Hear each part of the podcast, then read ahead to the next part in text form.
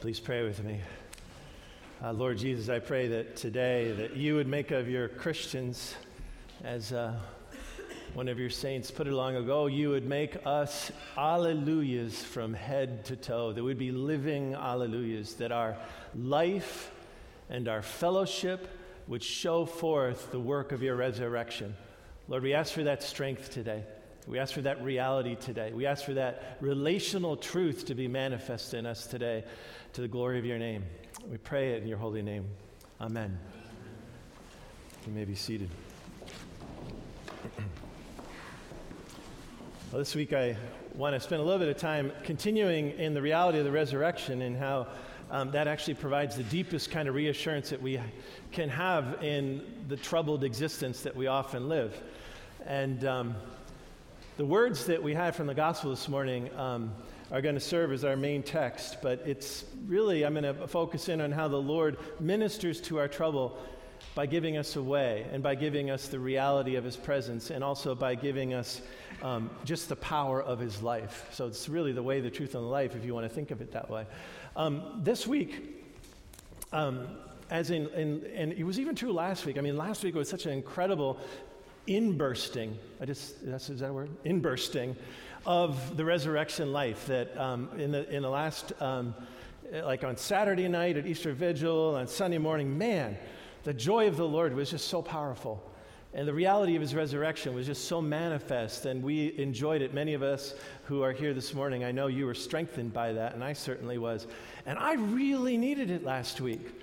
Um, you know, some of you know that some of the things that I've been involved with outside the main services are difficult. Like sometimes when you're a pastor, you're aware of things that are difficult in other people's lives. And, you know, if you happen to be a softy, which I guess I am, which I, th- I suppose you should be if you're a pastor, uh, you know, you can get kind of caught up in that, that trouble of other people's lives, and it can be somewhat disturbing at times. And so when I came to, uh, the services of last week and we went through the Lord's suffering and then his death and then his resurrection, man, I needed that objective reality. I needed to be really rerouted in that, like so that the trouble that I was in was transformed by the fact that Jesus went through suffering and death. And my trouble with his presence in it, knowing that he'd already suffered and died himself, my own trouble didn't seem that big not because it wasn't painful or difficult, but because he'd already dealt with it at a worser level. You know, so I could, I could really take consolation and I could be assured that I was going to be okay. But then when the resurrection celebration came, my goodness, that was so powerful. It's like, I have the ability to raise you up out of your circumstances so that you're not defined by these circumstances that make you feel, you know, kind of trapped in. There is a bursting forth that happens. And, um, and that's what I want to spend a little bit of time on today is like, how does that, that transcendent truth of what Jesus has already done in his death and his resurrection, how does that transcendent, overriding truth actually minister to us in the middle of our own trouble? Um, the first thing I want to talk about is how Jesus provides the way. Um, and we really need the way when we're troubled, right? The word trouble there, it's like agitation. It's, it's being stirred up. It's being disturbed. Like you're, you're out of your comfort zone. You're ill at ease. You might even say that your mind is dis, diseased. And a lot of times that's how I think our culture experiences it, particularly mentally and emotionally. We're just not at ease. And it's for a lot of different reasons. Um, and so we need to be oriented. We need somebody who can set us back into true north, if you will. And um, that's actually the case of the disciples. That's why Jesus is giving this little um, sermonette, if you will, in John chapter 14. They're actually troubled. The reason that they're troubled is because he's telling them he's going to go away. And then not only is he going to go away, he's just said, Peter, you're going to deny me. So the number two guy, their colleague, their trusted colleague, the guy who's supposedly the rock, is actually going to waver and he's actually going to deny Jesus. It's very upsetting, and he can tell that they're upset. And so everything that he's saying in this gospel passage is to reassure them. Let not your hearts be troubled. Believe in God, believe also in me. Um, when we are in a caught, caught up in a way of trouble, I love what um, one of my, my friends said, who she's been living a, a difficult life, but she's one of the most serene persons that I know right now. And she's had a lot of ups and downs, but man, is she free right now. But one of the things that she said to me this week when I was meeting with her was, um, you know, if you know how to worry, you know how to meditate. Like, that's, that's interesting. I hadn't heard that before. If you know how to worry, you know how to meditate. And then, then what she said is that uh, worship is positive meditation. And, um, and she's saying this from the vantage point of one who's lived a lot of difficulty, who's lived a lot of internal difficulty, who's living a lot of external difficulty right now. And man, did she minister, and she, she's ministering a lot of light to me lately from a place of difficulty. And so she's speaking this serene truth to me. If you know how to worry, you know how to meditate. And worship is positive meditation. And so Jesus is saying, I, I, don't let your hearts get caught up in worry. Don't get caught up in that way of meditation. I want you instead to believe into me. That's the word. It says believe in me and believe in, in God also, right? And, but the, the word in the Greek, you could actually translate it as into, and a guy named Dale Bruner has just recently translated it that way. Believe into God and believe also into me. And I kind of like that too because it gets at John. See, we've got our icon here. We're always referring to it using good visual management techniques. So he's leaning into Jesus. And we know that Jesus is in the very heart of the Father, always leaning into Him. And He's saying now, believe into me and believe into God. In a way, what He's pointing to is the fact that if you're in trouble, you need a transcendent thing to believe in, something that transcends the trouble that you're in. And the disciples would immediately, of course, show, understand that he's talking about relating to God. And that was the hope of the Hebrews. How can we know God? How can we believe in God? How can we find stability in our lives? And, and that would be by leaning into God. That would be by believing into God, which Jesus now connects to believing into Him. Um, I think that that's the the fundamental thing that I want to say today is that we, we believe into Jesus and then we don't have to have our lives dictated by trouble. If we believe into Him, because He's the Lord and He is showing us God, the one who is transcendent, and He's beginning to show us that He, in fact, is one who trans- transcends it as well. That's what He's showing to the disciples. So, despite the fact that, you know, I'm actually going to be physically departing soon. And despite the fact that we still sometimes wish that we could have, you know, Jesus in the way that he was with the disciples physically with us, and despite the fact that we might even have people like Peter in our lives, people who are supposed to be strength for us, who are upsetting us, despite that, there's a way for us to come back into stability. There's a way for us not to be so disturbed. And it's by believing into Jesus. Um, Jesus then further describes, you know, he's saying to them, I'm going to go prepare a place for you. And where I'm going, I'm going there to take you to myself. I'm going to come again and take you to myself. All of his goings, by the way, are comings. I like, I like that um, uh, expression that all of Christ's goings are actually comings. But he's going away that he could come and then take us also to himself, that we could be with him. And uh, Thomas is confused, like, how, how is that, how, do, how are we going to know the way? Um, you're, you're, talking about where we don't even know where you're going. And how are we going to know the way? We don't know where you're going, and we don't know how we're going to get there. And Jesus begins to show them that He is the way. He is the way. I am the way and the truth and the life. Now, this is really different. I mean, He, His person is the way. I mean, I, I tend to think of, um, you know, like a method maybe. I want to know how to get something done.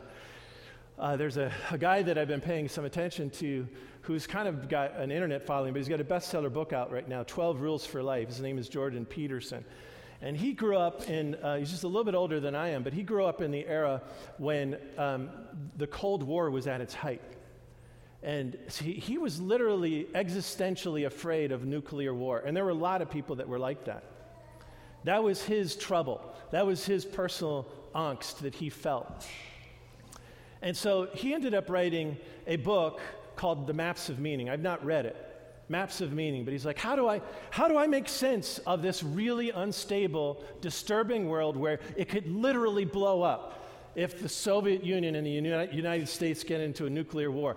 That was, you know, he's looking for something stable, and he wrote Maps of Meaning, and it's this you know, this journey through all these different things, like all these different myths, all these different explanations for how you can secure yourself and make sense of it. And I think sometimes I, I think that's what I want to know too. Is like, give me a map. How can I make my way to stability? Give me a map to get there, or give me a compass. And Jesus is saying something very different. You actually know the way if you know Him. A person is the way, a person is the process, a person is how. It's Jesus. It's just believing into Him. And that is the simplest way to put it. And we constantly want to make it more complicated. So believe into me, He's saying. And I want to begin to address something too. I think that probably our biggest anxiety right now, it's not nuclear war, although maybe we should start being concerned about that again. Oh, Lord have mercy. Um, but, but I actually think it's probably something more like do I have a sense of belonging?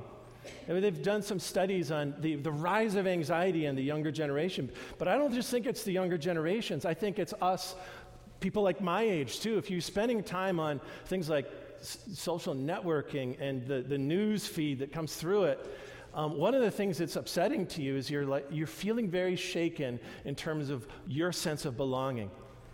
Like sometimes people talk about it as tribal identity. Like we, we look for a sense of security and belonging within our tribe, right? So if you're a Christian, you're kind of in a tribe. Now, I'm, I'm, you know, my sense of that is that, like, if you're a true Christian in the true church, you're a manifestation of the kingdom of God, which is eternal. And every tribe and every nation is going to come into that, right? But there's something about being in the world at this time where we're still in a battle. And so we, we can kind of feel a little bit this, this tribal anxiety that is everywhere. And so if you're a young teenage girl and you spend any time on the internet, um, you put out a post out there and you're just waiting for responses and you're wondering, do I belong? You're just waiting for recognition. Am I okay? Is anybody going to see me and recognize me and give me any credit for who I am? It's a very anxiety producing experience. And I think a lot of us are feeling this right now. But one, the wonderful thing that Jesus is saying is, I want you to know who you belong to. You belong to me. In fact, I'm giving you a sense of home. I want you to understand that I'm going away for a while in order to come to you so that I can basically escort you into your home. Because on my Father's estate, there are many, many homes, and you can belong here safely. So that's the anxiety issue that I, I think that we have a lot, that I, I think Jesus is specifically addressing. Believe into me, and you will have home. Believe into me, and you will have that sense of belonging that will secure you. So that's, that's really the thing that I wanted to say about being on the way that Jesus is the way. He's the map. He's the ladder. He's the door. He's the way. He's the one who brings us into home. He's the one who gets us oriented in Himself, in His very person, so that we can be at home and belong. The second thing is that um, He's the truth. And you might be able to um, think of the truth as um, also what's reliable. You know, what we, can we really trust in? I think that's what, in a way, Philip and maybe also Thomas are trying to get at. Philip's a little bit more intense about it. It's like, look, uh, show us the Father, and then we'll be satisfied. I'm not going to ask you any more questions. Just show us the Father. I want to see God. I really do want that transcendent. Maybe you could even say, I want a Moses like experience where I see God and I start to glow. And that would be, of course, the seeking the face of God is the great hope of all the faithful. And Jesus, what he's saying is that, um, yeah, I, am going, I'm going to do that, but you can, you can, in a sense, you have it right now by just seeing me and looking on me. Because I am the manifestation of the Father. Sh- how could you say, Show us the Father? If you've seen me, you've seen the Father. If you've heard the words that I'm speaking, you're hearing the words of the Father who actually dwells in me, who's made his home in me. I'm, I'm, I'm, as he puts it in the first chapter of John, that Jesus, the only Son of the Father, who dwells in the very heart of the Father, he's explained the Father. He's actually shown and explicated and described everything that you need to know about the Father. He's the truth. He's the full manifestation of God, the one that you need to know in order to have stability, the one thing you need to know in order to feel like you can live a, a life that's reliable in the midst of turmoil and trouble. He's the truth, He's the manifestation of the truth. And so if you know Him, you know the Father, and you can trust in that. You know, um, one of the um, things that just occurred to me is that in our psalm today, you kind of have a picture of this. You've got the way that the psalmist is describing the faithful together. Speaking of belonging again, is that it starts with Aaron's beard. It's like he's anointed with the Holy Spirit. And it just comes from the head and it goes all the way down to the entire body. And Jesus is the Messiah, He's the anointed one. He's the one in whom the reality of God, he's not only fully God and fully man, he's also fully anointed with the Holy Spirit. And that anointing is coming down through him who is completely reliable. And that anointing and that security is coming to all of us so that we dwell together in unity. And so, in a way, even the truth speaks to the need for the belonging that we desire and we we long for. Our prayer for this year is that we would lean into the Lord, who's leaning into the Father, that our hearts would be full of joy and that our homes would be full of joy. And what Jesus is saying to the disciples, look, I know you're disturbed. You can trust in me. I'm going to make a home for you. And in, my, in my Father's estate, there's many homes, and they will be filled with joy, and it will, nobody will take that joy away from you. Nobody. And so Aaron's beard is a good picture of how wonderful it is when he ministers to us that belonging. Um, I think the other thing that I'm noticing too is that there's one heart. E- even in the, in, the, um, in the Greek here, it says in our translation, let not your hearts be troubled, but it's actually singular. There's something about us being together that is like one heart. And it says that in the first epistle of John, too. And even you get that same thing in Acts. When we are really in Jesus, we're not troubled, and we're not troubled about one another. We're really standing on such solid rock ground, and, the, and the, the force of that ground is so strong and stable, we can be secure. And we are one heart then. And all the things that are troubled about our hearts are now steadied. And so, truth is a big part of that too. He's the way, He's the truth, and He leads us into this place of belonging because of that. The last thing I want to say is the very third paragraph is um, he's saying, okay, this is really important. Whenever Jesus says truly, truly, or amen, amen, or verily, verily, depending upon your translation, he's saying, this is important. Pay attention now. This is the last thing I'm going to say to you in our context today. This is really important. Not only am I the way, the truth, and the truth, but I'm also the life. If you believe into me, you're going to do the works that I do and even greater works because I go to the Father. And so I want you to know that the reason I go is so that you can grow in this power. The reason I go is so you can grow in this power, in this life, in this abundant life. It's a divine life. And I, I want to say, whatever you ask in my name, I will do it. The whatever you ask in my name, I will do it. And he's emphasizing two things. One is he's saying, on the one hand, there's power in prayer. And now that I'm going to the Father, when you ask me whatever, I will do it. He's also bringing a qualification to that. There's prayer power when Jesus goes to the Father.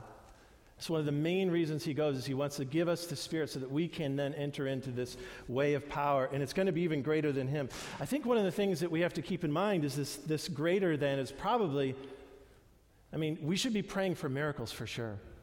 Absolutely praying for miracles. But when Jesus does miracles, it's a sign of all the things that I'm talking about. It's a sign of the manifestation of God. It's a sign of the kingdom that is together and can't be troubled. It's a sign of a trustworthy way of life. It's a sign of, of Christ being the face of the Father. And so we pray for miracles that that would be manifest. And he says that you'll do greater works than me. And when the Holy Spirit comes, they do. When the Holy Spirit comes, it's no longer just the 12 of them together. It's actually very soon 500. And it's very soon 3,000. And then it just grows. They're fruitful and they multiply. But it's partly because they've learned to ask in His name for whatever is on their hearts. Um, and that's what the disciples do is they continue to ask for that power to proclaim so that they are fruitful and multiply in the way that Jesus has commanded. You know, it's miracles that begin to happen. Um, and even in Sunday school, um, Paul, I think you were reminding us how when Peter would walk by, his shadow would heal somebody because he was there proclaiming the resurrection power, the life that divine power. And, um, but he also says, in my name. And so, what, what does he mean by that? I think what he means is that when you ask for something in Jesus' name, you're asking something in accordance with his whole mission. His mission is to make the Father known. His mission is to glorify the Father. And so, a lot of times, you know, I think we, we should be asking for miracles for the sake of compassion to be expressed, but once again, so that the sign of the kingdom would be, would be manifest. He is doing miracles. Every single sign he did in John's gospel is for the glory of God. And then everything that he did in his passion, death, and resurrection was for the glory of God. And so that's his mission. And so when we get really centered and we believe into Jesus and we believe into God and we trust in Him and we know that He's the truth and we know Him and therefore know the Father, then we're going to be on mission and we're going to ask things in keeping with His heart and the kingdom will be manifest just as it was for the apostles. That's to be on mission and that's what it means to ask in His name. Does that make sense? Are you tracking with me? Oh, Jesus. Help us to, to, to ask in your name and help us to believe that you want to do these works that will manifest your kingdom so that we would grow, so that we would grow from 70 to 3,000 or whatever. You know, I am. Um, I think with Jesus, this is really important. Really, really important. If you believe into me, you're going to do these works and greater works because he goes to the Father. So ask in my name. He's, he really, really wants us to do this, to ask in his name for the glory of his Father. Um, I don't know if you guys are still feeling the trouble that you might have come into today, uh, into today's service with on your heart um, at the end of our Easter Vigil service last um, Saturday night, after I had given a brief word on how Jesus will roll away even the large stones, that the, the, the powers of heaven will roll away the large stones of difficulty in our life, I got a different word near the end of the service, and some of you may remember it. And it was that the wheels of our lives are within the wheel of God's. And sometimes our wheels are spinning wheels, and we feel very disoriented, and we feel very insecure, and we feel very anxious, and that can be for a lot of different reasons. But what I want to say today to you is that you don't have to have that way of trouble dictate your life or to dictate your mind. You can reroute yourself in Jesus, who is the way, the person who is the way. You can reestablish yourself on the truth of somebody who's utterly reliable and you can begin to enjoy the power through prayer that will get your spinning wheel slowed down and moving in the power of his resurrection, where he rolls away stones. Please pray with me. Lord Jesus, I just ask that we would be people who would enter into your way, your truth, and your life. And especially, Lord, that we would hear this last word that you have called us to be a people of prayer, that we might do greater works in your power, in your spirit, to the glory of your Father and to the growth of your church. Lord, encourage us. Give us courage, Lord, to do this. We pray this in your holy name, in the name of the Father, and of the Son, and of the Holy Spirit. Amen.